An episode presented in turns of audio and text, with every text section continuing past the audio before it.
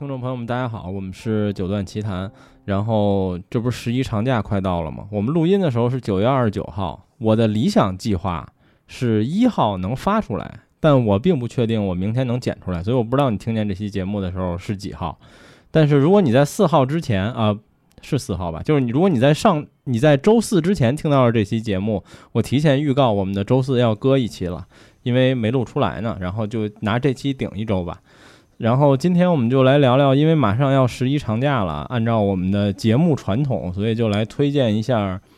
呃，大家如何打发时间。然后小长假现在因为疫情的原因，大部分人也很难出去玩，基本都宅在家里，所以就来聊聊这个话题。然后我今天请我们其中一位嘉宾的时候，我们的嘉宾曾经，这位嘉宾曾经就跟我吐槽说，你们这个节目，尤其是这种栏目，就男性含量太高了。就是推荐的都是一些钢铁直男的东西，然后作为女性没有什么兴趣。虽然我觉得我们节目可能没有什么女性听，但是我就还是今天请了三个嘉宾，然后算上我呢，就正好两男两女。然后第一个是雪原，Hello，大家好。对，然后第二个是不久前刚创过台的 Lin，Hello，大家好，我就是那个吐槽的。对对对。然后最后一个是我们的一个新朋友，其实也是这几天玩游戏认识的。然后也是雪原的同事，然后就是 Taku。Hello，大家好，我是 Taku。对，然后，所以我们就来聊聊推荐的娱乐项目吧。我觉得我们要亮着令的这个时间先放到最前面吧，就是咱们仨一定都会通推荐同一个游戏，就是因为是咱们仨 因为这游戏认识的，我得先把这名额抢了，就是推荐任天堂的《斯普拉洞三》。然后它的中文名应该叫《斯普拉通三》，就是在港港啊，对，《斯普拉顿三》港版那边的中文译名。然后，但是你在 B 站什么的找，大部分叫《喷射战士三》吧，或者我们俗称《喷射三》一类的这样的这样的一个名字。然后，你们俩是不是都没玩过二？只有我玩过二，对吗？我没玩过，反正我玩过一段时间，但后面就是那个英文还是劝退了嘛。有因为那个英雄模式，你就很多需要那个剧情看不懂。对对对，嗯，我是在二的时候，就是我那会儿已经有 Switch 了，然后我知道这游戏上了，然后我当时对这个系列的概念是我知道，但而且我知道它是一个任天堂在最近几年里就是新起来可能热度最高的一个新 IP，然后我就买了。买完了就觉得，可能跟你们最近感受差不多吧，就是，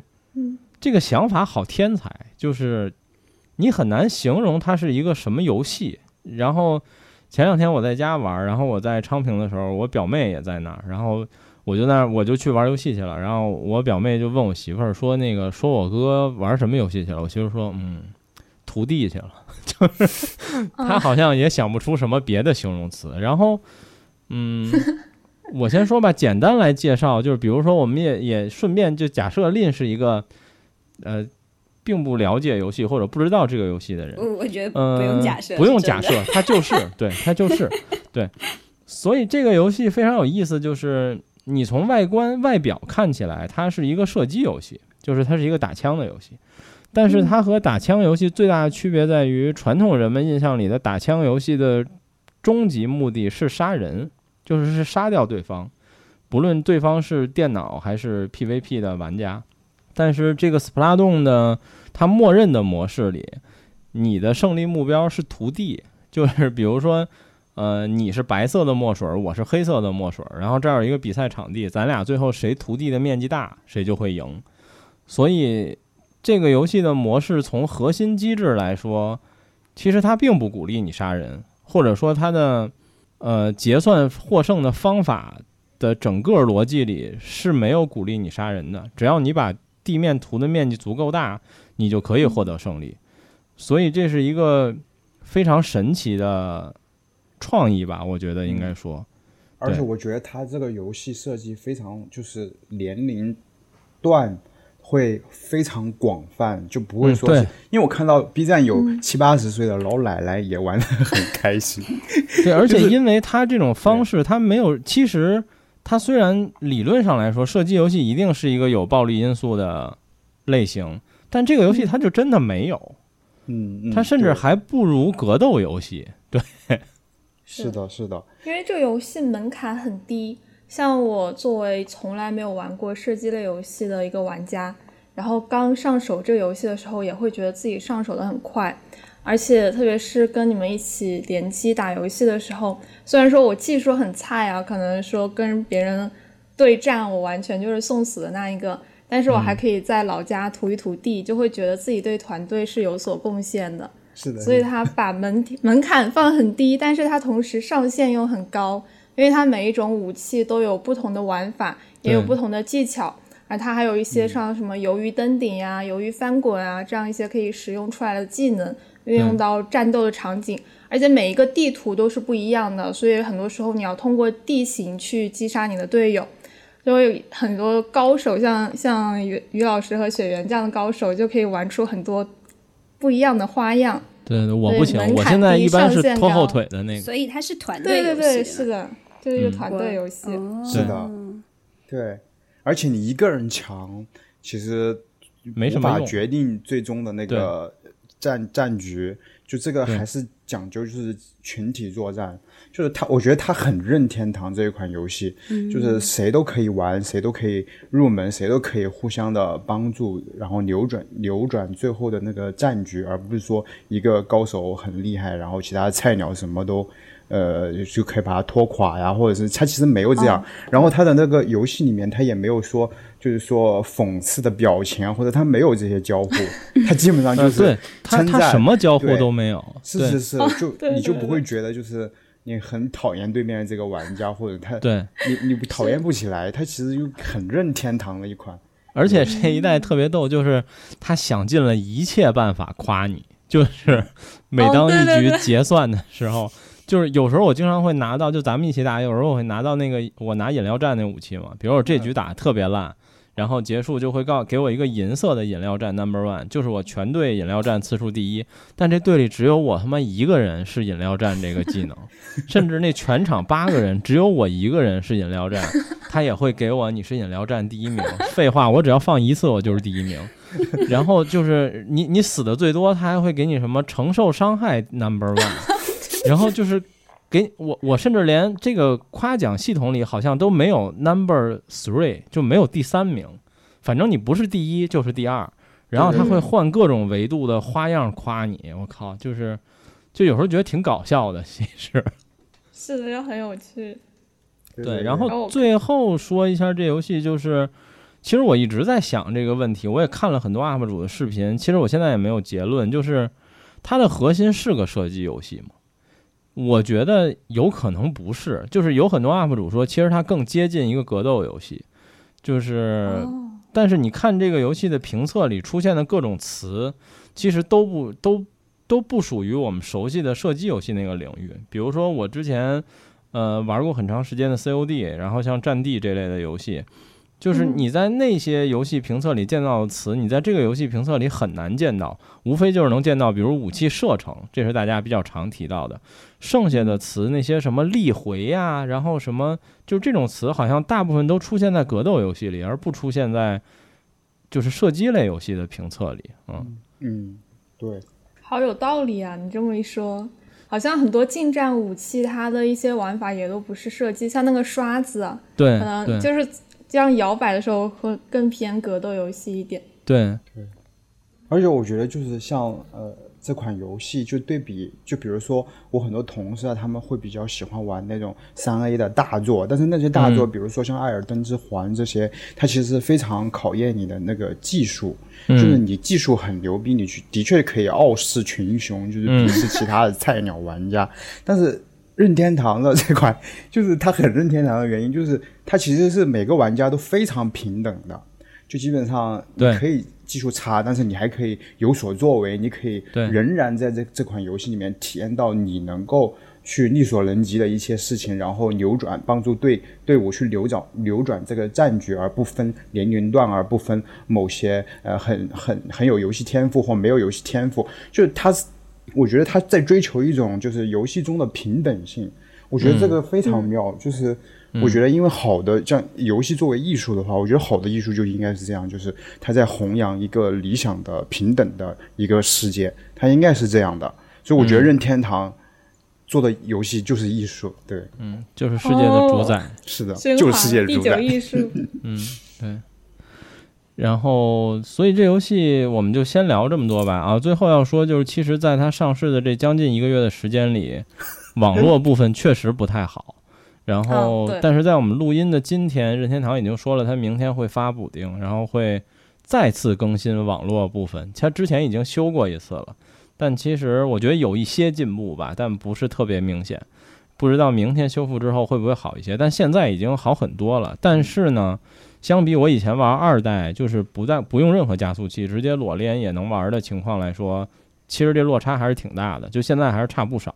不知道明天更新之后会不会好一些。对，而且我觉得是跟中文这个加持有关系，就是中文一加对，就是人变多了，大陆的多少的玩家，我靠。对，也是。对，所以这游戏就先聊到这儿吧，我们接着来聊聊别的，然后。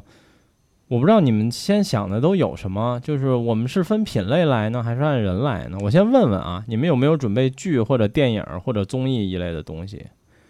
浅浅的准备了两个漫画，其他都是游戏。OK，Lin 呢？我有准备一些啦，我反正就是，嗯，大概都想了想这样子。OK，雪原呢？我准备了一个剧，还有一本书。你他妈开始玩游戏之后越来越混了，我操！上次就一张唱片，这次就俩东西。你现你 你我很有认真做功课哦，虽然游戏我是没有的。对，雪原你他妈现想一些好不好？然后，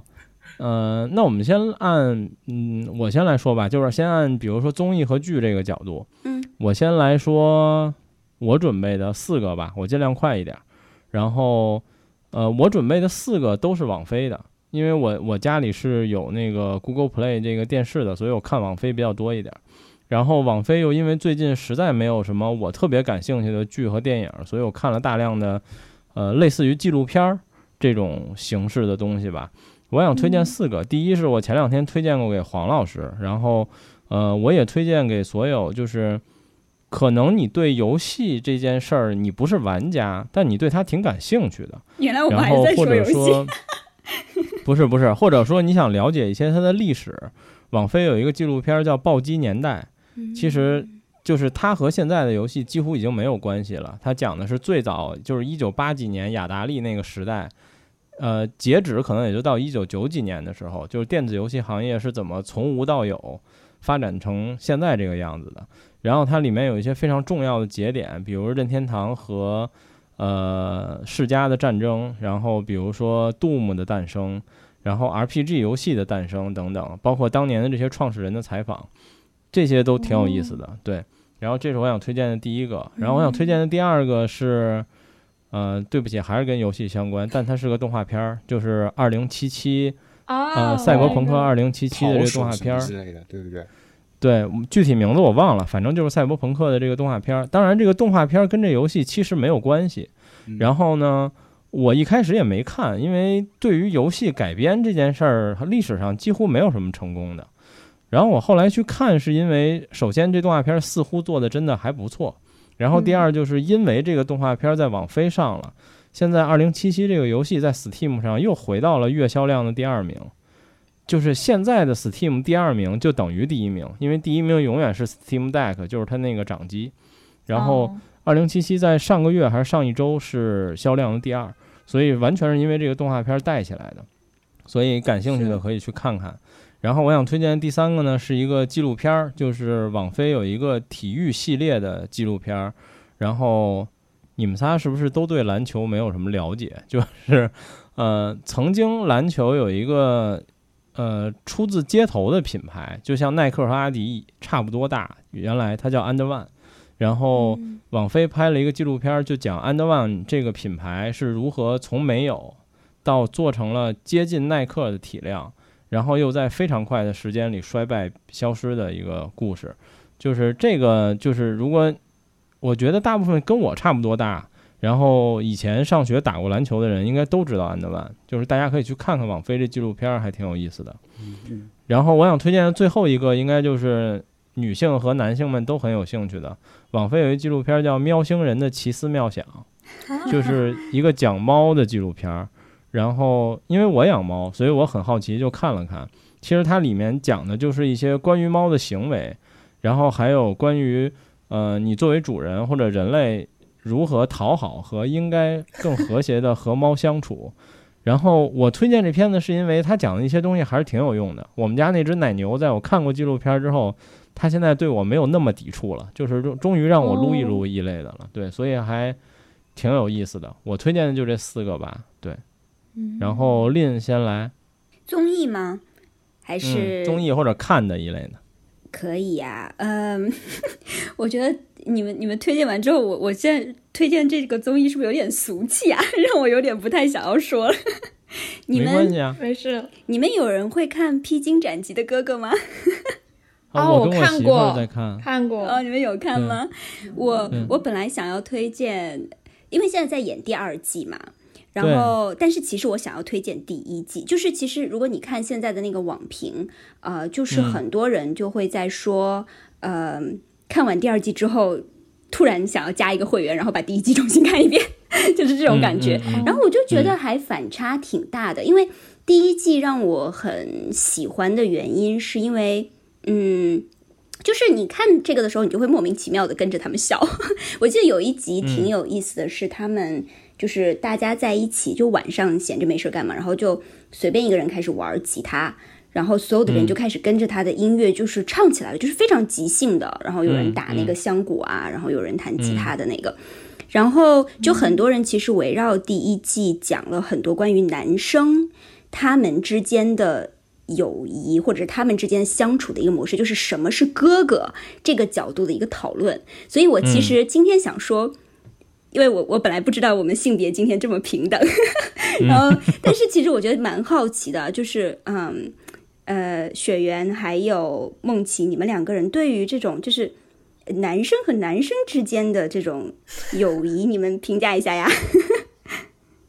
这这问题好突然，我靠！疯狂运转，怎么样说才能不显得 gay 里 gay 气？我我觉得挺有意思的一个点，就是我看到第一季也好，其实第二季也好，就是呃，他们就是当第一天进到里面去的时候嘛。就是所有的人其实都是处在一个最好我就自己坐在我自己的位置上面的这个状态，然后开始观察对方。我觉得这个其实跟女生是很不一样的。就是我其实挺好奇男生心里面这种，就是我怎么评判，慢慢觉得哎，这个人可以是我的朋友了这个概念。女生好像不是这样，女生好像自带一种不管怎么样也不要冷场的这种自然手吧。对吧？对对吧？就是啊，对，怎么样面子上也要过得去的，就是大家一起开心的去 打招呼啊，或者怎么样。但我觉得男生好像不是哎，就是反正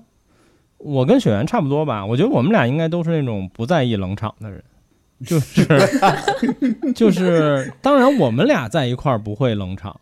但是比如说我们和另一个人，然后发现这个人我可能。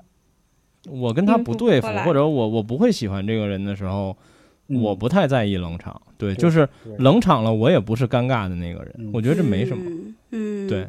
呀，对，反正回到这个综艺吧，我觉得有意思的。点不是在于说他们这舞台，或者是说他们的音乐做的怎么样，我我反而可能是真的从一个观察者的角度，就是你很难见到一个综艺是纯男生，然后男性的。对纯男性，然后而且他的节目设置是很多是偏男性的一些他们喜欢的这些东西去做的，就比如说什么部落呀、征战呐，然后打败你啊，就是。这些东西来的，所以其实从里面能够观察到很多跟至少跟我觉得跟我的性别相反的一些东西，让我觉得还蛮有意思的。对，就是纯纯一个纯观察的角度吧，我觉得这个这个综艺还蛮有意思。嗯，这我想补充两句，就是我跟我媳妇儿在看第二季，然后其实我们俩没看第一季，呃，但我那会儿对这个综艺怎么说呢？我我我不抵触吧，但我就是没有什么太大动力去看。但我有一点是喜欢这个综艺的，就是他不是一帮娘炮们在做选秀，就是他们都是正常男人，对这点是我很喜欢。然后我们为什么看第二季呢？就是因为我我跟我媳妇儿，比如说都很喜欢里面几个人，比如最重共通的是我们俩都很喜欢任贤齐。哦。然后第二就是我媳妇儿觉得吴建豪巨帅，虽然我觉得好像也挺帅的吧，但没没到他觉得那么帅的那个水平上，对。然后，但是我还挺喜欢任贤齐的，然后包括里面有几个张震岳啊什么的，我也都还挺喜欢的，但没有，呃，我们没追评吧，就看了几集，最近没怎么看，但可能未来会接着把第二季看完吧。嗯，我我自己其实比较推荐第一季，因为我觉得第二季里面的人好像还是有一点儿没有做到那么真实，就是你喜欢他们的性格，但是其实他们可能因为自己的名气在那里吧，就是有点儿。还是明星架子端着呢那种感觉，但是我觉得第一季大家就比较放得开，就是真性格的这种露出的比较多，嗯，所以我觉得还是蛮呃推荐看看第一季的。我在这个系列里推荐过一个跟你这类似的节目，我推荐过《乐队的夏天》哦第一季，哦，对，我觉得那是我看过国内目前为止我最喜欢的。音乐类综艺，嗯对我也喜欢的。我我我之前看过，我觉得他们的音乐真的是，就是当时的第一季真的做的还不错，蛮不错的。OK，然后你还有吗？呃，我要不等大家推荐完，我再继续。我还想推荐本书。好，他库有这类吗？他库他库没有，他库不怎么追剧。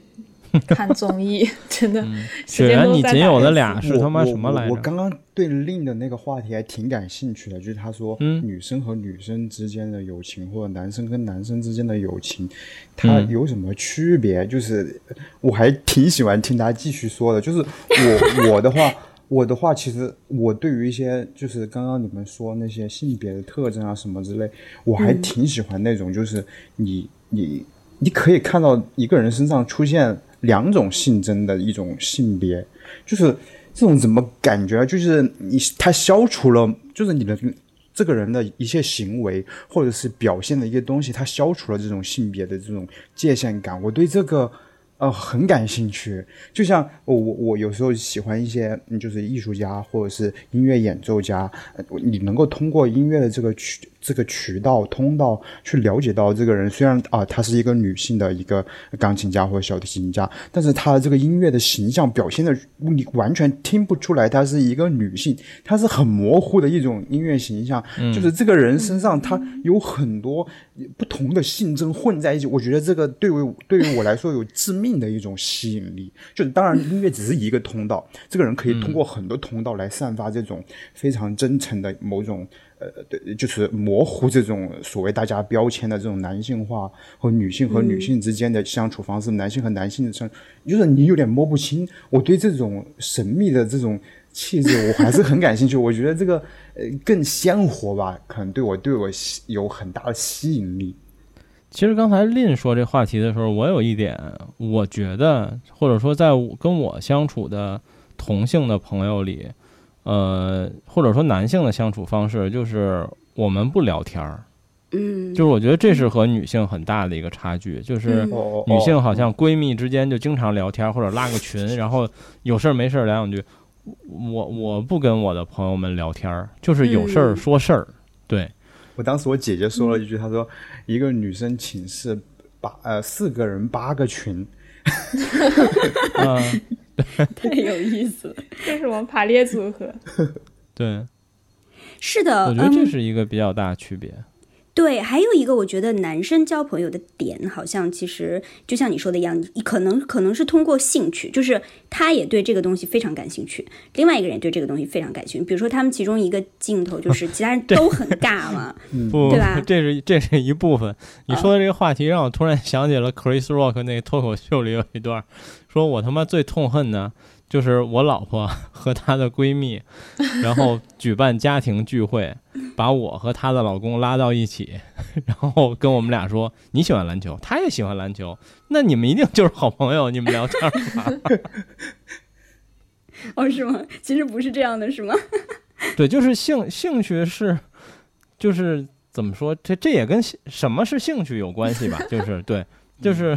喜欢篮球，这可能算不上一兴趣，对，嗯，对，或者就是他得更他得更窄一些，那么喜欢的那一种感觉，对，或者他得更窄一些才可以。而且兴趣这件事儿，呃，因为我前两天还在跟我老婆聊这个话题，然后我觉得兴趣这件事儿其实更难匹配到朋友。就是，尤其是男性的兴趣，比如说我喜欢篮球，你也喜欢篮球，但我喜欢湖人，你喜欢凯尔特人，我靠，就是那咱俩就是敌人，那怎么能是朋友呢？就是包括关于这个兴趣的所有观点都会不断筛选出更少的人。其实是的，嗯，确实，那倒是真的，那倒是对。OK，所以我们继续吧。然后那雪雪原，你先说一个吧。我说一个，就是呃，期待了好三四年的那个《Rick 与 Morty》，然后他们第六集 出来了，我真的觉得哪有三四年？去年才出了第五季。哦，是吗？那我可能记错了。你这你这假粉！哎，二零零 年，二零二零年出的第五季吧，好像是。哦，去年。对对对，反正我记得很清楚是去年。推荐这部剧，这部剧就是以以一种非常美式那种荒诞的那种感觉去帮你去阐释一些比较人生比较深层次的一些道理，就是尤其他的爷爷经常会说一些非常搞笑的那些哲理，然后顺便打个嗝、放个屁什么之类的，就是就是怎么说呢？这这个这部动画片它融合了这种又很。低俗，然后又有崇高，然后又有理论物理，然后又有各种天文啊这些东西融在把你混在一起，它会非常的，就是让你觉得就是活灵活现的一个一个一个动画片，就是你觉得。对我在这儿说明一下啊，不要给你的孩子看，这不是一个给小孩看的 动画片，对，就成人向对对对对。他每一集的脑洞超级大。雪原曾经疯狂的安利过我这个动画片儿。然后，因为我关注的很多播客，也有很多这个动画片的粉丝。然后我后来发现网飞上有，我就去看过。说实话，我就看了一集还是两集，就是，嗯，我有机会再看吧。就是我看的时候，我就两个感觉，第一就是最大的感觉就是我没看懂。哎，你要在。到某个心境下的时候，然后再把这个剧看一遍，然后才可以这样接受它。你要融入他的 tempo，他那种就是我能我能感觉到他想传达给我的东西，绝不是这种打个嗝放个屁的非常表面的搞笑。然后我第二个感受就是我我确实没看懂。对哦。他是他是这样的，我第一次看这个剧的时候，也是被他的第一季的第一集给劝退了，因为我觉得他姥爷说实话有点恶心。然后后来哦，就是到了我又长大了一点，对对对，有一点无厘头，就他会有一点给我一点无厘头的感觉。就第一次看他的时候，是而且结合他的语语速，对不对？就是对对对。然后到了。过了两年之后，再回过头来重温这个剧，然后才发现哇，原来它是一部神作，真的是神作。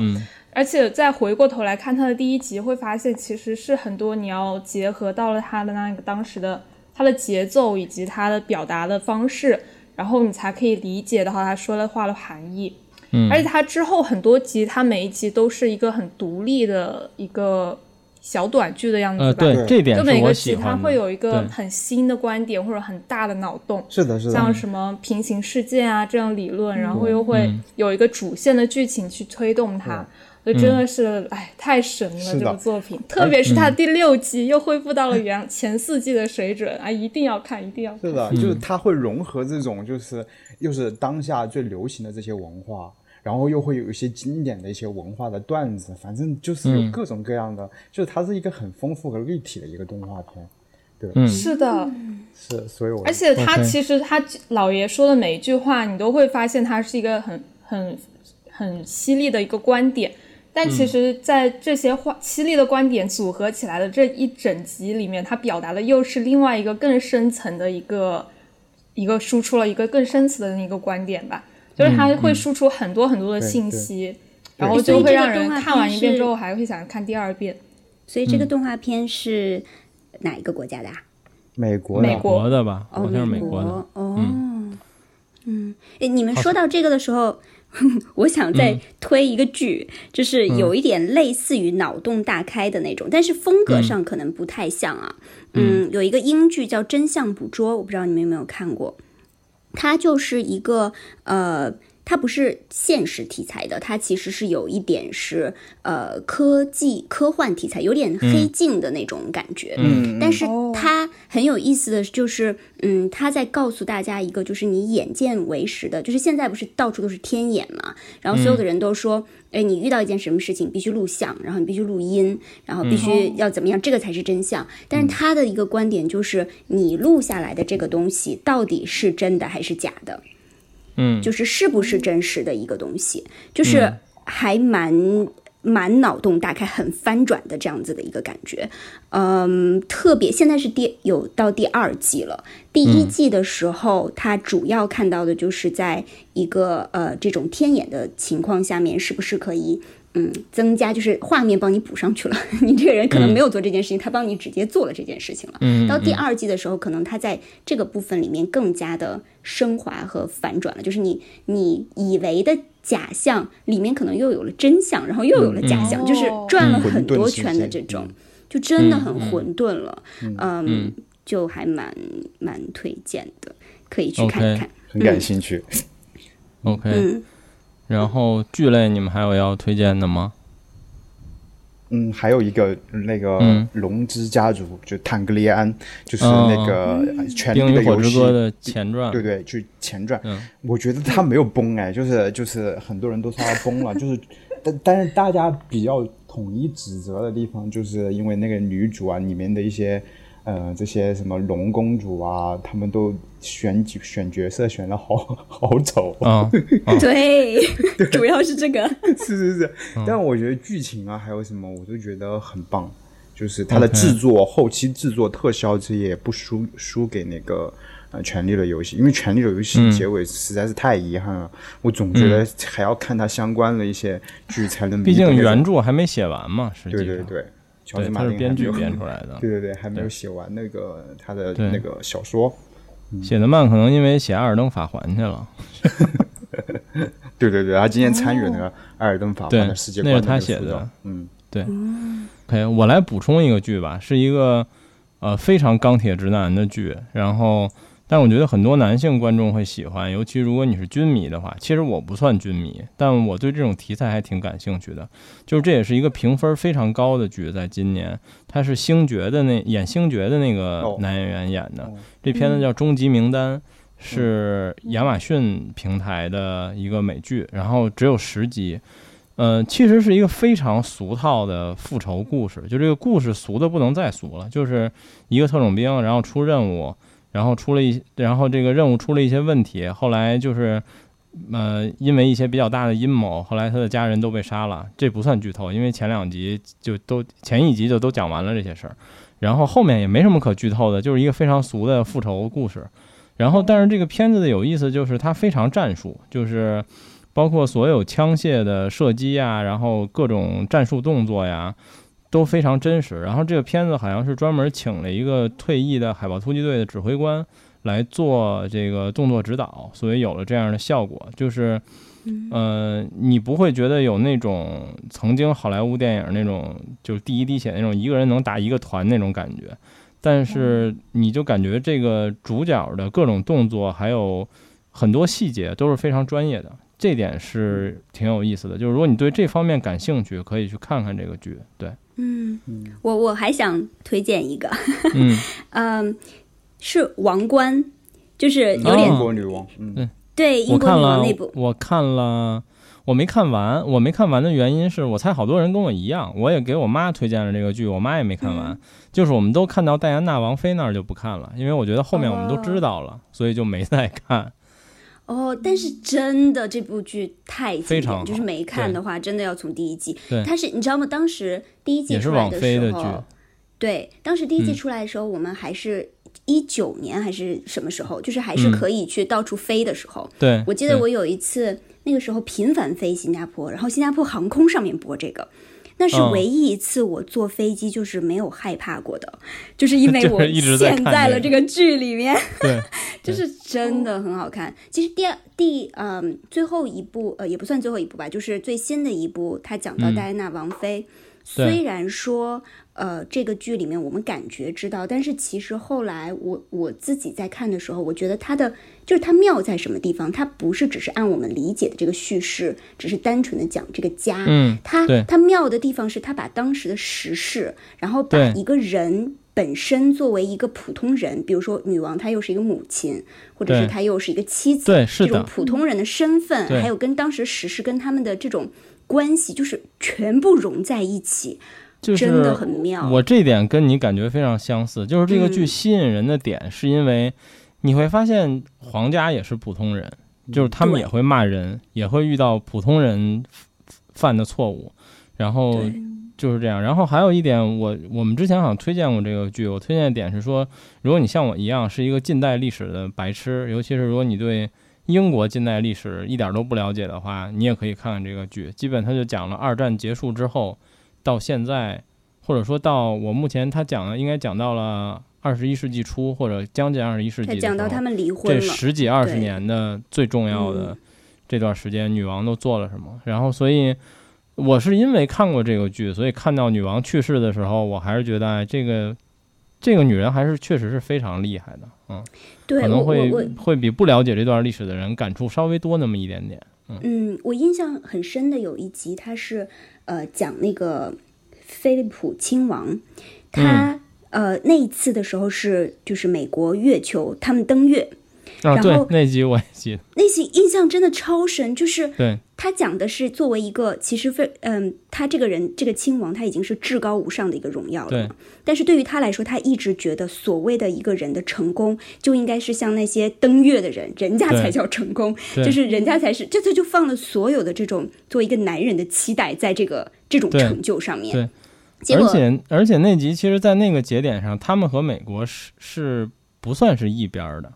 是是有一些竞争关系在里面的。嗯，但是在那个那集的故事里，就是为了人类可以登月这一件事儿，其实真的就是全人类都期待，不论你们的政治立场或者什么。对，但是我觉得最妙的一点是，他在对比说到底什么是伟大，因为对于这个亲王本身，他觉得我自己就是一事无成，我就是一个老公而已，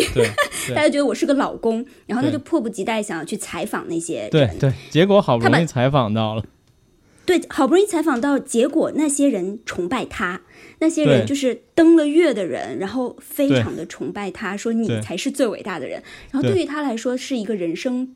崩塌，就是他在见完他们之后，他很长一段时间都没落了，因为他找不到了人生奋斗的目标。我我觉得那那那集真的很有意思。对，或者说就是他发现那些从月球上回来的人也是普通人，对，他们也有那些很世俗的欲望或者想法什么的。对，就一进来看到那个他们的白金汉宫，就到处拍照啊，然后到处怎么样，就觉得哇，原来你上了个月球，你还是人呐，就这种感觉。对对。对我有推荐推荐，然后剧就没有别的了，对吧？然后，嗯，那按照我整理的品类，你们有人想推荐专辑的吗？是只有我有吗？那好吧，嗯，那我就快速说三张吧。有两张估计你们都不爱听，就是我先说前两张，估计你们没人爱听的。第一就是我想说两张说唱专辑，第一就是我非常喜欢国内的两个 rapper 出了新专辑。然后在不久前，我和桃子还有雪原录了那期最近听的一些东西之后，很快这俩人就发了。第一是 A.R. 刘富阳发了他的那个风 Project 的新的系列，叫 G.O.A.T，然后就是歌挺多的，然后水平依然很在线。然后他应该是国内 rapper 里就是玩 wordplay 玩的最好的，就是里边有一句词儿我印象很深，他说我的状态就像在麦当劳吃早餐，我拿着麦。满分，然后就是很多这种 wordplay，就是还挺有意思的。然后还有就是我之前也在那期节目里说到的 Morsi 的新专辑已经出了，就是有我之前放在节目里那个 Back to Back Freestyle 那张专辑。然后我听了听，就还行吧，就是有点风格都很一样。但是如果你喜欢 Old School 的这种说唱的风格，可以听一听。然后他应该是国内这块玩的比较好的。然后最后推荐一个可能。大部分人会感兴趣，或者很多人已经听了，就是 Black Pink 的新专辑上了。哦，你竟然还会听 K-pop？对，就是我，我其实不听 K-pop，我只听 Black Pink。就是我在节目里之前说过，就是我，我至今不觉得我算一粉丝吧，就是我可能也不算喜欢他们，但是我总觉得，因为我看过网飞给他们拍的纪录片儿。然后我也看过很多他们的资料，就是他们的 MV 和音乐，在我心里就是，呃，人类娱乐工业产品的顶端。就是他们每当有新的 MV 和专辑的时候，我就想听听，就是，对，就是工业化的音乐现在可以做到什么样子了。所以他们的 MV 在专辑发之前那两首 MV 我就都看了，然后新专辑我这几天也其实听了挺多遍的，我觉得还挺好听的。然后。就是精致到不行，每每每一个细节都非常完美，然后我觉得挺好的，嗯，我觉得值得听一听。新专辑八首歌都还不错，而且我觉得后面几首有一些复古的感觉，就是甚至在一两首里我听到了一些 City Pop 的那种感觉，我觉得还挺有意思的，可以去听一听。嗯嗯，这个我肯定要去听一下。对，专辑 专辑就这些，电影你们还有吗？你们是不是都放在剧类里了？嗯，我我不是很喜欢看电影的人，我就是很喜欢追剧。我看了一个，我最近看了一部电影还不错，就是它是呃呃《浪潮》这部电影，我不知道你们听过没有？他说的是一个，就是纳粹结束之后，在德国的教育界。然后还有没有一种可能？然后在学生群体面，一个老师作为像元首这样的一个身份，然后号召同学们进入一种狂热的情绪当中，认为这真的就是一个呃一生为之努力，并且要有秩序，要服从，然后才能够把集体利益最大化。就是那个老师开始的时候在上课的时候，你们觉得这个纳粹的这些民呃纳粹主义不会再来了是吗？我今天就给大家上一堂课，后面这个老师都控制不住了，就是这种思想，就是，但是另一方面，校长非常的校方非常喜欢他，因为很少见这样的老师可以很秩序的控制学生的这种心智啊，这些影响他们的这种行为，所以校方是感到一种有一种有一种怎么说，有一种控制感、控制欲望带来这种快感。就是就是很纠结，所以他们这个呃运动浪潮呃这个运动可以一直延续下去，最后变成一种邪教。浪潮发明了自己的 logo，发明了自己的一套文字一一套表达方式，然后去给这些学生去洗脑，然后最后这个学生，然后到最后的时候一个大反转，然后说，你看你们觉得纳粹的这种行为不会再出现，你看现在你们的人性全部都被。所谓纳第二次纳粹全部洗礼了，我觉得这个这个电影就是非常写的，就是它是它是反过来教育的。就它不是那种说教，然后最后一个翻转过来，对它让你达到一个，因为你知道有有些人类有个很高级的情感，就是就叫做反呃就反思，就是你的头脑里面有一种像镜子一样的东西，你可以折射你的行为，你的善与恶，或者是呃这种呃中国的那些伦理里面讲的善与恶，或者这些东西，它会反过来去折射你现在的行为，就是。他讲的就是反思，我我觉得非常非常棒。这个电影，对我我然后看豆瓣也是评分特别高，差不多到九点零吧。我觉得还是值得一看的，就是对啊，对战争啊，所以所以他是这个老师，他本身呃做了一个实验一样的这种，是的，他做了一个实验，但不知道实验后面收不住了，然后他自己也有这样的欲望，控制欲望，校方呢又支持这样的行为，所以。我觉得这个这个电影它一点都没有说教，也没有什么伤感主义啊，什么都没有，嗯，就是非常平铺直述的去讲一个控制人的心理，就从这种教育层面，然后复兴这种纳粹这个核心的那种东西，就是服从，就是我比别人高人一等，就是我们人我们是不是就是老是以为自己就是会比别别人了不起，比别人懂得更多，然后基于这种能力就蔑视别人，这种阶级的这种那里面所有的。很多东西人性就剖析的非常好，但是它是以一种平铺直叙、直叙的方式，而不是一种说教的方式。所以我觉得这个电影，我觉得是很很高级的一个电影，而且它的讲故事也讲得非常的通俗，不是那种就是故意给你搞一些故弄玄虚的这些美学的表现手法，然后让你看得很沉闷。不会，对。OK，真的很有意思。对对对，嗯，我觉得就是人人有的时候会觉得说不会的，就是我的理智会战胜一切。是的，是的。但是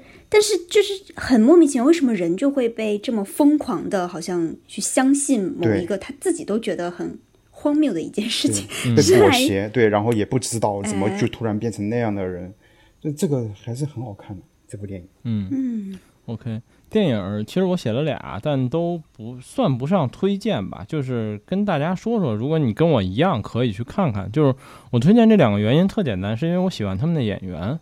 就是一个是汤唯，一个是马思纯。然后汤唯最近演了一个新的韩国片，叫《分手的决心》，然后对这片很火哎，对，然后评价对评价也还不错。其实我看了看，我觉得还好吧，就是。我觉得它不差，就是可以让我看完，但我并没有觉得它非常有意思。然后马思纯的这个新片子叫《断桥》，是马思纯和王俊凯演的，就是原来 TFBOYS 的那个成员之一。然后《断桥》这个片子，我觉得就还行。然后我媳妇儿觉得巨无聊，但是 我是觉得那种我我还能看完它，我觉得还可以。就是如果你喜欢这两个演员，可以去找这两个片子来看一看。对，但是剧情上其实还都挺普通的吧，就是至少不是那种很悬疑或者最后很反转的剧情，就是这些方面做的都一般。嗯，是在西湖拍的吗？你说到那个，嗯。是在西湖拍的吗？不是，《分手的决心》是韩国片，《断桥》是《断桥》是什么？我忘了。我以为是在什么地方，我忘了。啊，不是不是。什么题材的呀？呃，《分手的决心》是讲一个怎么说呢？就是我靠，你这么一问，我突然觉得我都快忘了，就是一个人妻的，呃。移民到韩国之后如何生存下来的故事吧，类似于。我我可以给你们说说一下，然后顺道推荐一下我的一个博客，想听的博客。OK，你要不要先说完？嗯，好，好。然后断桥呢，就是一个呃，类似于复仇的故事吧，就是给自己的父亲复仇的故事。对，简单来说就这样。嗯，令你来，就是就是分手的决心。这个呢，是我其实没看过，但是我最近就很痴迷的一个播客节目，叫《展开讲讲》。嗯，我知道，真的还挺推荐的。就是他们三个人分析电影和电视剧的时候，我觉得他能够拔高到一个程度，就让我觉得本来这个电影其实挺没劲的，然后 结果结果他就可以跟你讲的真的很有意思。嗯嗯，对，理解有一种我听集合的感觉，对吧？然后就是呃，他讲这个分手决心，其实。最新一期他讲的，他就是从一个女性觉醒的一个角度去讲的这个片子，呃，因为可能是从一个传统女性，就是很多人，嗯，他们提了一个话题，叫做，呃，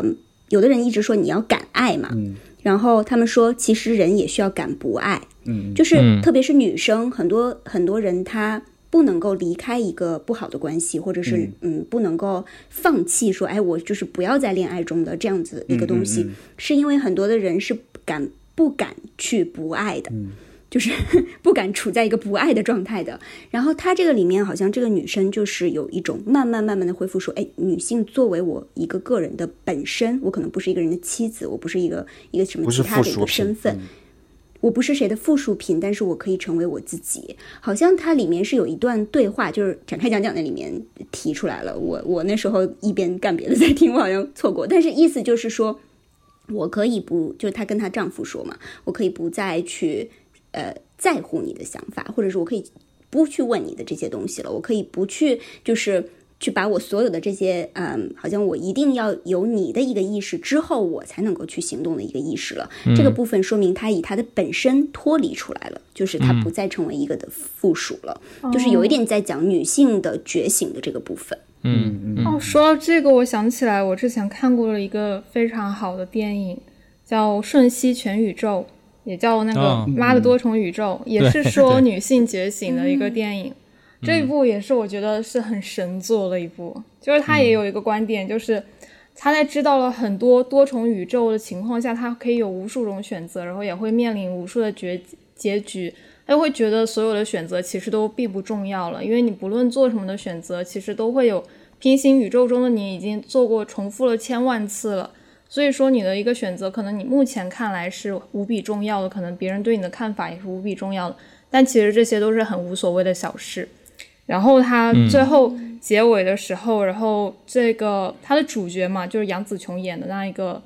东亚女性，她应该是演了一个妈妈的角色。然后她她面对自己的家庭啊，然后面对他们整个家的生存啊，她自己的压力很大。然后她还要面对她父亲对她的一些就是不指责、不认同、指责。对对对。还有她一个女儿很调皮。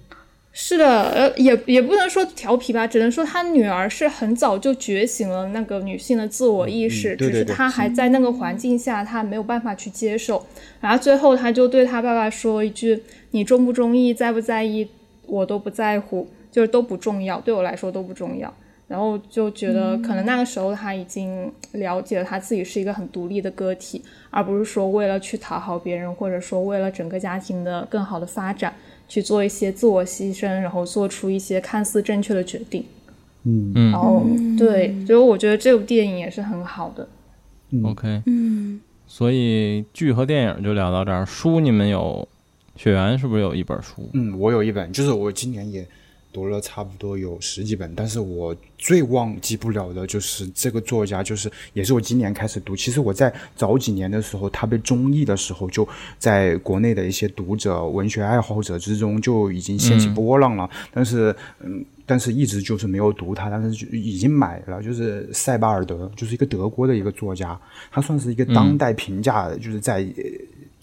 作家圈内评价非常高的一个作家，不过在九几年的时候就是车祸去世了。他他主要是写哪方面的一些题材？他他主要写游记，就是他会比如说他穿越英吉利海峡，然后跟着这个英国的三座岛屿，然后他的沿海海岸边，然后去慢慢的、慢慢的去呃行走，然后那那个行走的海边的各个城市，然后他会。讲述这些城市、这些空间的不同时间维度的变化，就是他他读这读他的书，一开始我比较接受不了，就是因为他的书信息量极大。他的《土星之环》这本，还有一个是《奥斯特利兹》这一本，这两本都是小书，但是信息量特别特别的大。我一开始读的时候，我一点都不适应，就是它大到什么程度呢？你读第一章节的第一段，它里面因为它的逻辑就是像德国德国人，他很严谨的逻辑，然后句子很长很长，就是你很难去看到一个逗句。翻译的时候也是，就是他不会刻意的打乱那个原有德文的那个长句子的那种逻辑感，就是他不会打断，所以就很长。但是一句话里面除了长以外，它还不是就是只是繁复的长，而且它是一句话里面有很多很多点的历史的遗留问题，然后埋在这里面，就是让你读起来就觉得头皮发麻。我真的，我第一天读的时候在地铁里面抠抠后脑勺，我真的我晦涩艰深。但是你适应了它这种节奏，你很快就能感受到这种阅读的快感，是真的。就是我适应它的节奏，就像有人看呃左边开始看就觉得呃 Rick and Morty 可能节奏太快。对吧？有点无厘头，但是你只要适应这个作品的，进入这个叙述的一种节奏感里面去，你去熟悉了之后，你进入它的这个嗯描述这种呃不同的一些，比如说海边，它会在一个呃空间里面突然想起哪一次的远洋的战争，然后他通过一个帆船的一个呃那个帆就是帆顶上面的一个白色从海边露出一个尖尖，然后顺便就把这个空间移到了一个战争场面去，然后当时的渔农业是多少啊？它的它是怎样的？它的建筑感是怎样的？然后它的然后各种的这种伤残呐、然后它的解剖这些尸体啊，还有天文学，包括他们怎么观这个关心去了解这个战争的一个。呃，一个一个战略的地图，这些东西还有历史这些东西，它就是把每个看到的这些嗯地方视线所及的地方，全部都会全部都会用一种像蒙太奇，就是像这种电影的蒙太奇复合复调的这种形式，把它挤压在一起，让这个空间变得厚度非常的庞大，你就会感觉它不仅仅是一篇简单的游记，就是横向流动性的时间上，它就是每个地方都会隆起来，就是会让你感觉它的叙述是非常有厚度的，就是结构非常的德国人，就无论是长句子还是信息量，还是这种呃复合在一起的这种像音乐一样这种和声感的这种厚度，我觉得都是非常棒的。就是我我觉得这这个作家是我今年读过啊、最棒的一个作家。前几年我都是听一些编辑、编辑社的一些朋友啊去呃推荐他，就觉得他不错。也也有一个朋友，他最近就是在翻译引进这个塞巴尔的一个自述的一个传记，也是在明年会发发出来。我也是特别期待这个作家，我觉得。呃，他现在还没有受到广广泛的关注，因为诺贝尔奖也要以当时也是要给他，但是他在那一年就已经过世了，所以就没有办法去接受这样一个奖项。嗯，我觉得他，你只要熟悉了他的节奏，这个作家是是非常神奇的。假如说你不喜欢那种所谓的这种，呃，这种流水账的这种所谓的那些那些游记，你读他的，然后他会经常，他又是很很热爱摄影，但是他的摄影常常会。就是夹杂在这些书的一些片段、一个场景当中，但是呢，他的这些摄影非常的让人不悦，就是他不是那种，就大家哦，好美呀，就是比如说你 B 站四 K 一看，我八 K 的什么什么喜马拉雅的山顶什么之类的，他没有，他全部都是那种，比如说一个一个呃海边的一个新型的一个建筑的一个宝塔，就是呃碉堡之类的，他会说这些，然后拍下一张 一张就是弹道。就是行进在那些雕塔表面造成伤痕的那些照片，就是他会会非常关注这些就是比较边缘化的这些东西，让他的这个写作非常的独特，视角也非常的特别，所以我推荐就是这这位作家叫塞巴尔德，然后他的两本书，一个是《土星之环》，另外一本是《奥斯特利兹》。嗯，OK，然后我已经。加购物车了，然后另另应该准备了书吧？嗯，其实我准备了好几本儿。嗯嗯，就是最近我的精神食堂图书馆又开门了，所以我就去借了好几本书。嗯，有一本我是读了读完，但是还没读完的时候过期了，然后我不得不还回去。然后这两天又眼巴巴的去把它又重新借了回来，就是叫《人类重启》。嗯，人类重启这本书有一点像我刚才讲的真相捕捉，但是他的脑洞，人类重启这本更大，它是应该是一个荷兰作家写的吧？嗯，然后这本书呢，它就是在讲，呃，当有点元宇宙的概念，就是像是一个元宇宙完全覆盖了人的生活的方方面面的时候，可能会发生什么事情？嗯，但是它中间都是一些小故事，就不是说一大篇的这种。长篇小说，而是一一个一个人真实的生活中可能会发生什么样子的东西。其中一个我觉得蛮有意思，就是呃，他讲了一个记忆工程师，嗯，就是这个这个人呢，他是帮人家去画记忆的。就有的人，比如说他可能这个婚礼，他就想永远的记住吧，然后他就去买这个这一段，然后他们就是去绘画，然后呢。人可以有一个就是这种呃下载的一个一个系统，它可以下载到你的电脑里面。但是因为他是做这个记忆工程师的人嘛，嗯，他呢，他们公司出了一个问题，就是说你画的这个画永远它是有个边界的嘛。那一旦这个人他走到这个记忆边界之后，他会发现，哎，这段记忆是假的。嗯就是他们的目标是说，你必须要觉得这段记忆完全是真的。所以为了修复这个东西，他就不断的去测试他所画的这些记忆。结果呢，造成的一个东西就是他已经分不清到底哪一个是真实的东西，还有哪一个是他上传到上面的记忆。他就一会儿觉得自己是。去打过仗的，一会儿觉得自己是一个什么什么什么什么样的人，就是他整个的一个跟他的线下社线下的这个生活。当时他有个女朋友嘛，然后就是他女朋友就一直跟他讲说你不能再上传这个东西了。但是呢，他就忍不住，他就一直在上传这个这个不同的记忆到他自己的脑子里面去。最后肯定女朋友跟他分手啊。但我觉得有一有一个有意思，他们中间两个人有一个有一次很激烈的争吵。那个女生是一个非常线下的人，然后呢，她就在致力于帮助这些呃缺水的地方的孩子，然后可能就是让他们可以喝上水啊，或者怎么样。然后那个男生就说：“你需要，你其实解决这个问题需要很长的一段时间，你可能都解决不了。他们会是一个悲惨的童年。你现在需要的就是给他们一个美好的记忆，让他们存在在脑子里的时候，是他觉得他的他的对他的。”童童年是美好的，他是快乐的，就是他的生活是幸福的。他们两个就针对这个去去进行探讨，就是说什么东西才是道德上面真正正确的？你是要一个悲惨的童年，还是要一个幸福的假的童年？就是这个东西，我觉得它其实每一个故事都在探讨一个很深的，人到底是应该有一个真实的关系，还是其实线上的这些虚拟可以满足你？这样的一个观点，我觉得他可能也是跟这种，就是比如说人需要通过五感，然后去存储这些记忆，然后才是才是真正的一种道德的行为，还是说就把你大脑泡在福尔马林，泡在里面，让你无限多巴胺这样的感受存储的记忆，我觉得他其实讨论到这个了，是不是？是不是？大概对他，他已经我其实讨论到了一种一种层面，就是到底什么东西才是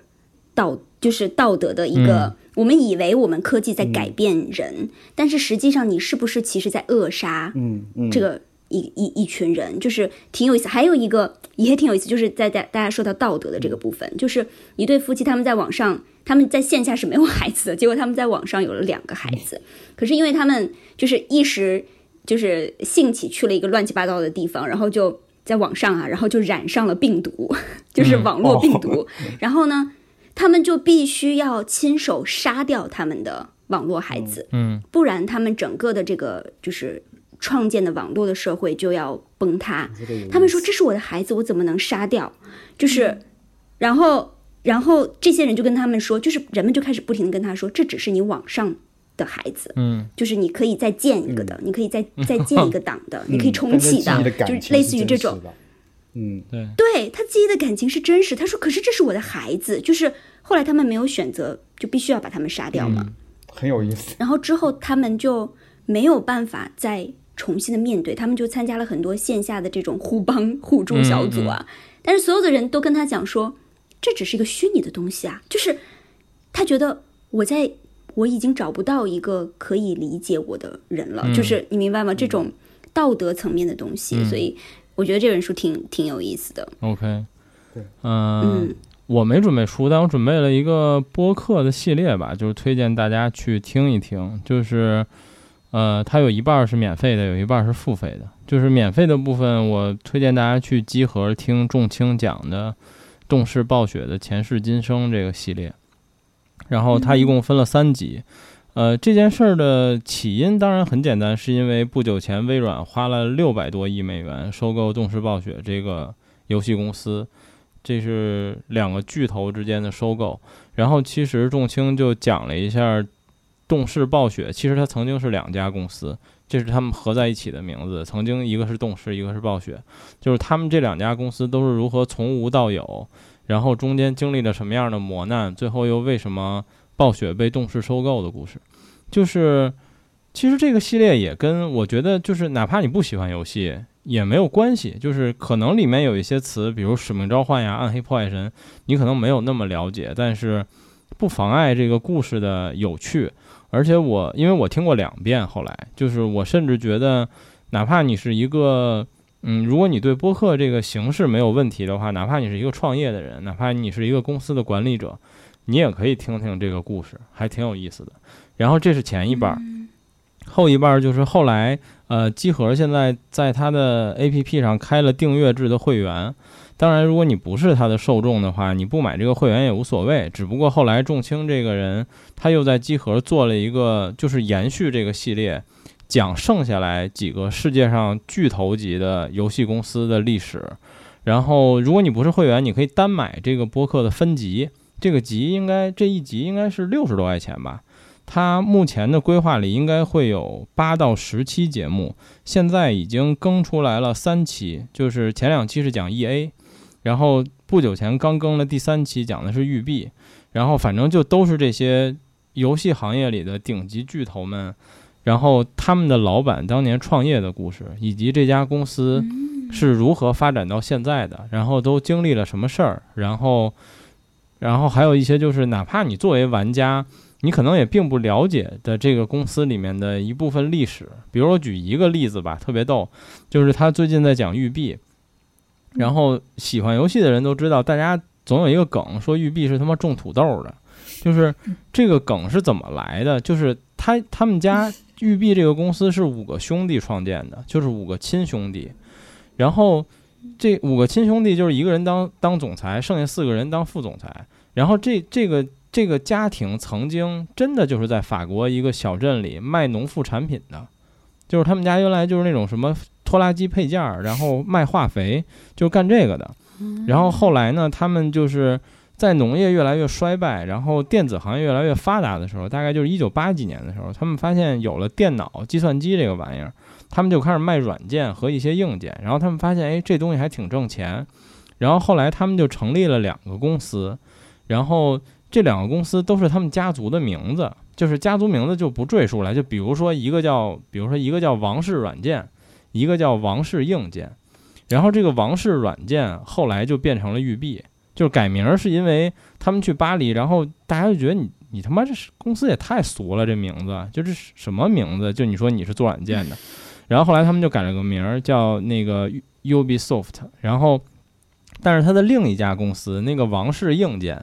这家公司现在还在，而且是一家上市公司。就是这五兄弟的人生里，到现在为止，一共做了三家公司，一个是王室硬件，一个是育碧，还有一个可能很多玩游戏的朋友也听说过，叫 GameLoft，就是曾经在手机上一个巨大的游戏公司，也是育碧这个五兄弟其中的老三出去创办的。哇！然后呢，这家公司的历史上有很多难以理解的事情，比如至今为止，他依然用这种，就是五兄弟当年创业的时候，他们的妈妈就跟他们说：“哎，你们都是兄弟，就是别整这些什么大股东、小股东谁说了算，大家都是一家人，你们就一人百分之二十。”这事儿至今，育碧公司也是这五个人持股是一模一样的。就是当他们融资、他们上市、他们稀释自己股份的时候，五个人一起稀释，五个人的股份是一模一样的。就是这种事儿，你放在现在这种资本市场里，就觉得无法理喻，就是它不可能存在。对，但是现实世界里它就是存在的，而且这五个人现在就是说。每周还要回到自己家的什么游艇上一起开这种家庭会议，就是关于育碧和这个王室硬件这两家公司，对，所以就是里面有很多这种故事，包括每个公司都有这种很传奇的故事，像前面提到 E A，然后像暴雪，像动视，所以如果你们感兴趣，哪怕你们只是去听一个，就是游戏行业公司、游戏行业巨头们的创业故事，也挺有意思的，对，大家可以去听一听。有意思，对我就没有书推荐了。然后，呃，林是不是还有？你可以继续。嗯，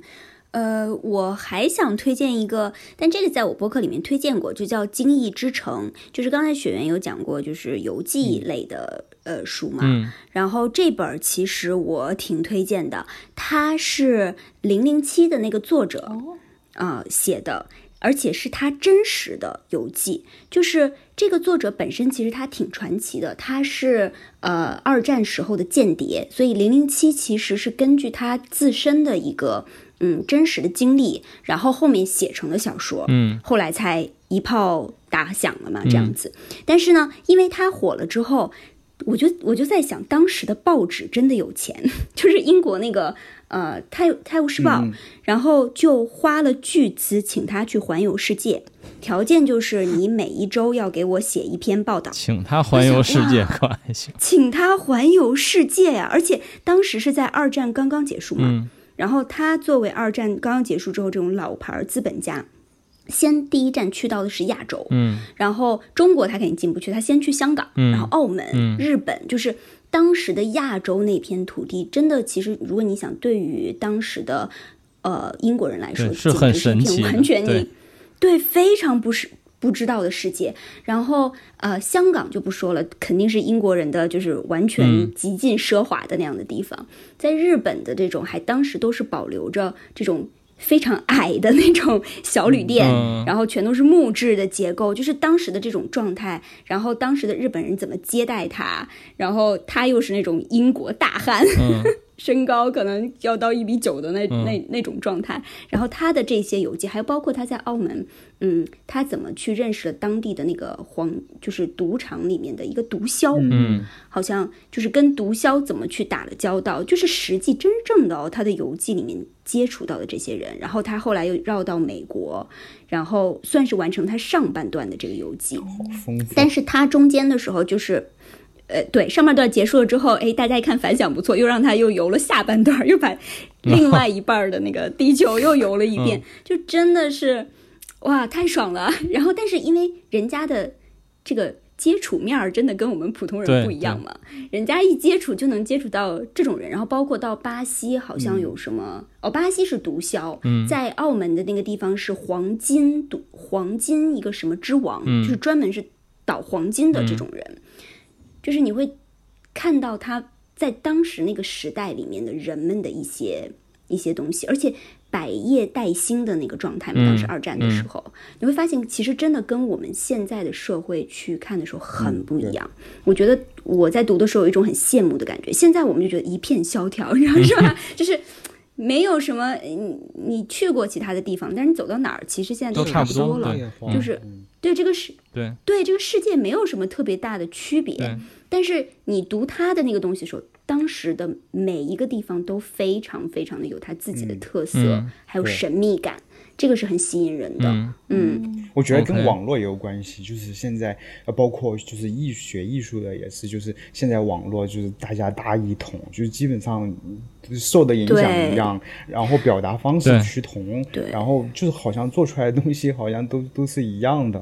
对，有一个模板。对，而且你知道吗？就是我觉得商业化还有一个就是大家想要赚赚快钱，他知道你喜欢什么，他就做什么的这种太明显了。就比如我上次去维也纳，然后我就很期待在维也纳可以去听好几场好的音乐会，然后可以听到一些真的觉得哎很很不一样的东西。结果呢，就是满大街他们的演出全部都是那些游客你肯定会听过的歌。就是他的表演是完全一致，你走到任何的一个表演厅，他的给你的歌单都是这个，嗯嗯，就是新年音乐会天天演，他就知道，对，他就知道说，你就你就反正就听过这几首歌啊，我我表演这几首，你肯定有感动，我我表演一些新的歌，你都没感动的，你怎么能知道哪个好哪个坏呢？就是他们对，就是就现在就是这个样子，是，OK，嗯，然后你书还有吗？嗯，我先推荐这么多吧。OK，然后剩下的是不是就剩他库的游戏了？其实游戏我也准备了两个，但我没有太多想说的。他库，你先说俩吧，我再来。好，我刚刚听林说的书，其实我也有想到一个，就是它也是像人类重启一样，它设定了一个情境，然后去观察不同的人在那个情境下的表现，然后从而可能会剖析到人性的一些深层的东西。这本书名字叫做《王者归来》。它后来好像还被翻拍成美剧了。它设定是就是在一个美国的小镇里，然后本来死去的人，然后陆续复活了，然后又回到了他原来的家里面，然后丧失了之前的一小段记忆，然后去看不，就每一章都会描写一个不同的家庭在面对他们死去的人复活之后他们的表现。然后可能大家会觉得啊，那不是很开心的一件事吗？但其实好像人性是很复杂的。有可能他看待的方式会不一样，他可能会不会觉得他是我的亲人，而是会觉得他是一个鬼魂啊什么的。就是人性是很复杂的一件东西，你不能就是纯粹的去定义它。然后我觉得这本书也蛮好看的。然后我就开始推荐我的游戏，因为因为于老师找我的时候说就是推荐一些十一期间玩的游戏嘛，嗯，然后我就分成了两类。就一类是针对十一期间想和朋友或者亲人一起出门去玩的，然后或者是说去朋友家或者亲戚家这样串门的一些朋友，然后推荐给那些朋友一些就是简单上上手快的多人聚会游戏，因为像出门的时候肯定不会带一个 PS 五啊，甚至笔记本什么都不会带，但是你带一个 Switch 还是很便携的。然后推荐第一个就是 Switch 上面的马里奥超级派对。那个超级巨星，这游戏就是上手特别快，然后也是很简单，还是由它有一百多个多人小游戏组成的。然后每一个小游戏开始的时候都会有一个操作规则教程，所以不论你是轻度玩家也好，还是重度玩家也好，都能很快的去体验到它游戏的那个乐趣。就这真的，这这是我唯一。玩的比较好的游戏，一片祥和。看来果然推荐的非常到位，是真的非常到位。然后你好厉害。第二个游戏也是一个门槛很低，没有什么门槛的游戏，是武力全开。不知道你们有没有玩过跳舞类游戏？我知道。对对，它每年都会出一个新版本，然后每个版本它会歌曲不一样的嘛，然后就是看自己喜欢什么歌，然后就可以选什么版本。像我自己玩最常玩的是《武力全开二零二零》，然后这个游戏也是很适合和不会跳舞的朋友一起玩，就是大家都不会跳，然后就跟着音乐群魔乱舞，就很有趣，而且很很适合在派对的时候玩，特别热闹。就本来可能会冷场的时候玩一玩这个游戏，然后可以用来暖场。哦，第三个游戏是雪原老师很喜欢的 NS Sports，就也是一款老少皆宜的游戏。对，我很喜欢它的羽毛球和击剑，因为它的体感反馈处理的还是不错的。你动作不一样的话，它它游戏里显示出来的动作确实会不一样。嗯，很多体感游戏，你只要是挥手或者你横着挥、竖着挥，它给你显示出来都是挥手的一个动作。嗯，对对。而且我觉得那个很犀利的是，就是我打网球和羽毛球比较多嘛，然后呢，你你下挥手的时候是快球，然后你下挥的的。同时扭动你的手腕，它那个球就会跟着那个轨迹去达到你想要骗，就是说迷惑对手的那个方向，就是有快球和慢旋球，然后又分左右，在轨迹你都可以控制。就是你越玩到后面，你越会发现这些技巧。你对，就这点像斯普拉洞，我们一开始说的一样，就是玩起来很容易。是的，是的，是的。但是你想打好，其实技巧是的，是的，是的。而且任天堂它会让你觉得，就是你会慢慢的摸到。那个诀窍就是他不会说是你你就不了解你你怎么你怎么没有悟性你都都学不会不会。就是他好像会让你慢慢的去了解到那个学习的过程。嗯。对。是的所以任天堂的游戏就很神奇它的门槛都很低但是它上限又很高它可以去满足不同的游戏玩家。对不同的人群。对。太牛了。是的。是的。第二类游戏就是推荐给像我一样喜欢宅在家，或者说因为疫情国庆期间没有办法出门的朋友，就是一些通关流程比较长的 JRPG 游戏。就昨天晚上，其实我们还有讨论到这一类的游戏，因为工作之后大部分时间都是很碎片化的嘛，就没有办法去静下心来，就是长时间的去静下心来玩一个游戏，去体会一个游戏的乐趣。可能说一个游戏，如果你玩第一个小时觉得啊，我还没有感受到它哪里好玩，然后我就不会再玩了。但是 G R P G 游戏可能是需要十个小时去上手啊，了解它的背景啊，去入门，然后才会慢慢体验到它的游戏乐趣的。所以很适合在假期的这段长时间里，然后去一口气通关，就会觉得完整的感受到一个游戏的魅力，会觉得很满足。像第一个就是我最喜欢的《符文工坊》系列。我最爱的是《符文工坊四》，它真的是玩了一年都没有玩腻。每一次电子阳痿的时候，就喜欢玩这个游戏。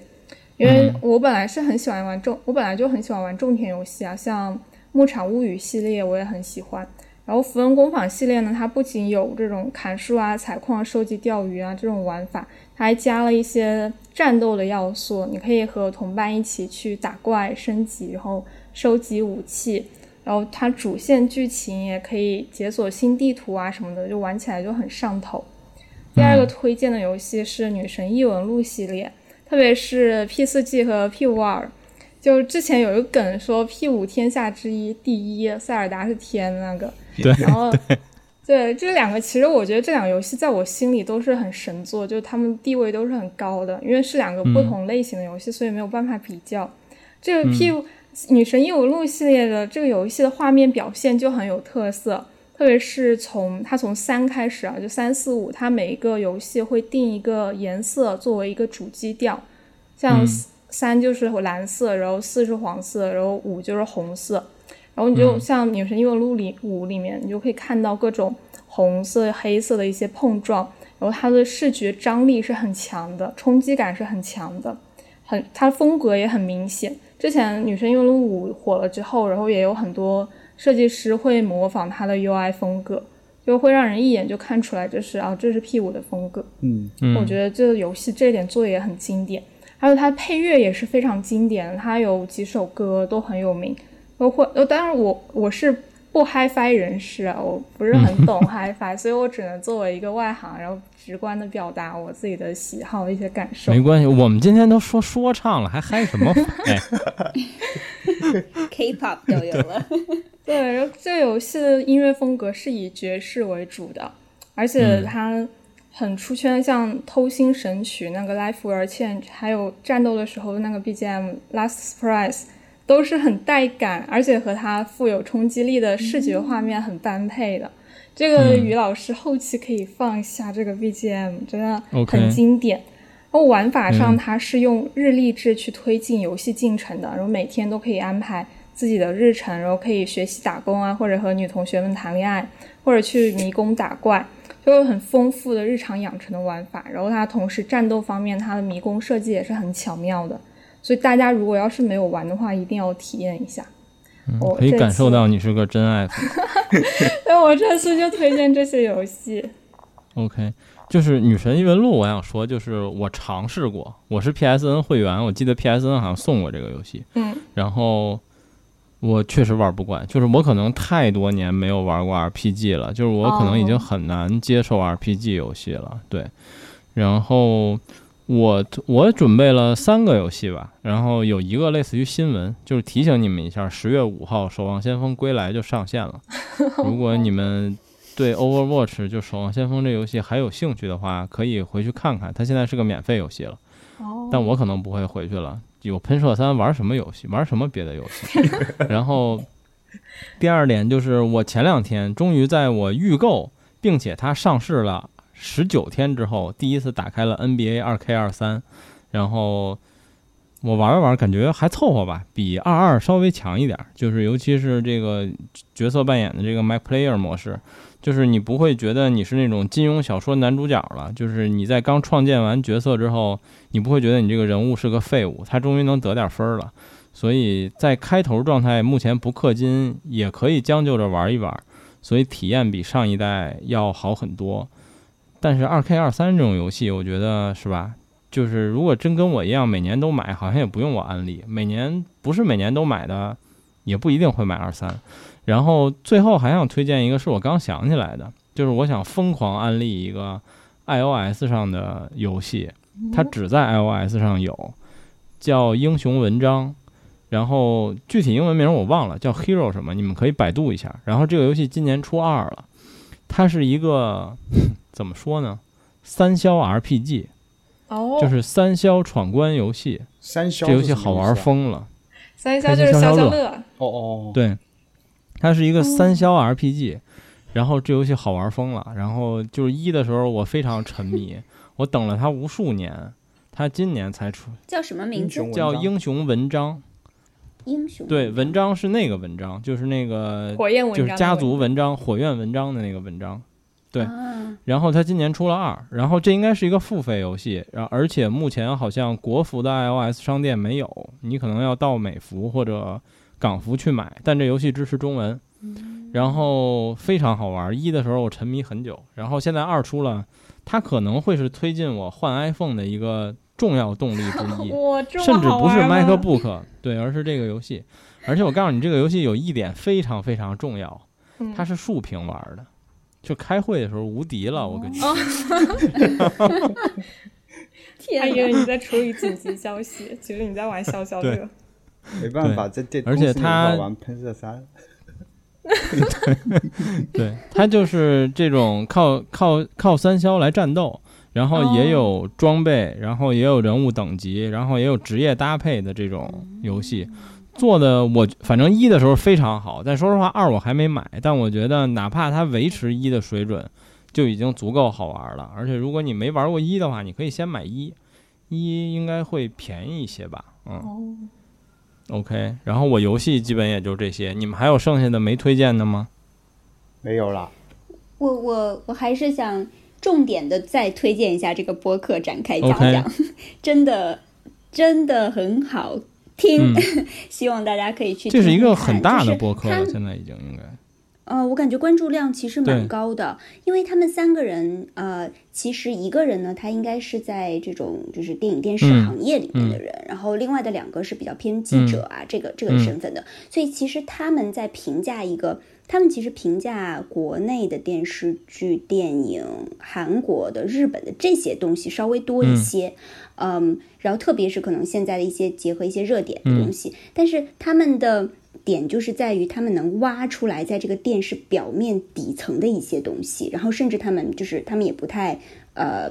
去藏着掖着的去表达自己的一些想法，就是对于呃当下的这个行业呀是怎么样子的呀，这些一些比较直白的一些看法。嗯，当然他们可能有自己的一个。呃偏向度吧，就是角度，就是他有他的立场。那我们可能不不一定说百分之百完全同意他的立场，但是我我觉得会嗯，让我们对现在的这些电视剧有一个呃或者电影啊这些有一个不一样的看法和角度。有的时候我们可能觉得一个片子 A 拍的不错，但是我其实有一些细节我没有感觉到说，其实从创作者背后他想要表达一个什么样子的东西，反而他们可能从这种本身就是从业者的这个角度去剖析的时候，你会理解的更多，我觉得还不错。我我非常理解你这种感受，就像。其实我以前不觉得，我最近两年很明显，就是我我喜欢玩游戏，然后我一直是机核的用户，听他们的播客。其实我在最近两年明显感觉到，就是我们对这件事儿的理解不在一个级别上。就是同样都是一个游戏，我也玩了，他们也玩了，他们就能说出一些我说不出来的东西，他们就能看到一些我看不到，但我玩了之后又觉得，嗯，他们说的对的这种感觉。对的，对的。你比如说，举一个例子，他最近在剖析一个最新韩国的一个综艺，叫呃《地球游戏厅》还是什么，就是讲的是一个跨代，就是本来这个综艺的人他叫罗英石嘛，就是一个很韩国有名的一个 P D，就是一个导演，但是他属于这种老一辈儿了，他找的他这次找来的是嗯四个非常年轻的女孩，都属于跟卡库差不多 非常年轻的姑娘们，然后。他虽然他本来想要表达的是说这种 Z 时代他们的这个状态，就是好像他站在这个 PD 站在一个哎我已经是过来人的这个角度去审视你们，我给你创造节目，我给你做什么，但是他们就可以分析到说，其实，在他的这个整个的综艺的环节里面，一些亮点反而是这些女生展现了一种勇于挑战上一代人的，跟之前的韩国人完全不一样的一个。一个面貌，然后包括女生的综艺，纯女生和之前就是这个呃罗英石他这个 P D 他是经常做纯男生的综艺的嘛，就是这些东西上面有什么样的区别啊？他们看出来一些什么样的东西？比如说呃男生的综艺就是经常这些人就是哎呀，反正我们也完不成这个这个他设置的这些游戏啊，哎呀每次都输啊，就是一定要好像要输很多回才可以有一次成功。女孩子就是超厉害，两三秒就。已经把这个破完了，然后说：“难道你没有更新的点子了吗？” 然后就去问那个 P D，就是他们在分析这些东西的时候，会让我感觉，哎，本来其实一个也就一般般的综艺，然后反而你会挺想要再去看看的，就就这种感觉，嗯，其实真的挺推荐的。OK，好吧，那我我就没有别的了。你们俩塔库和雪原还有吗？我也没有了，我也没有了。OK，好吧，那我们今天就先聊到这儿，然后。这期节目很长啊，但是聊得很开心。然后我们今天就先聊到这儿吧。然后希望他库以后可以多跟我们录录节目，我们也有不少，也不算不少，我们也有一些跟游戏相关的话题。对，到时候大家可以一起来聊聊。好耶，一起玩。嗯嗯嗯，好，那今天就先聊到这儿，谢谢大家，大家拜拜，拜拜，谢谢，拜拜。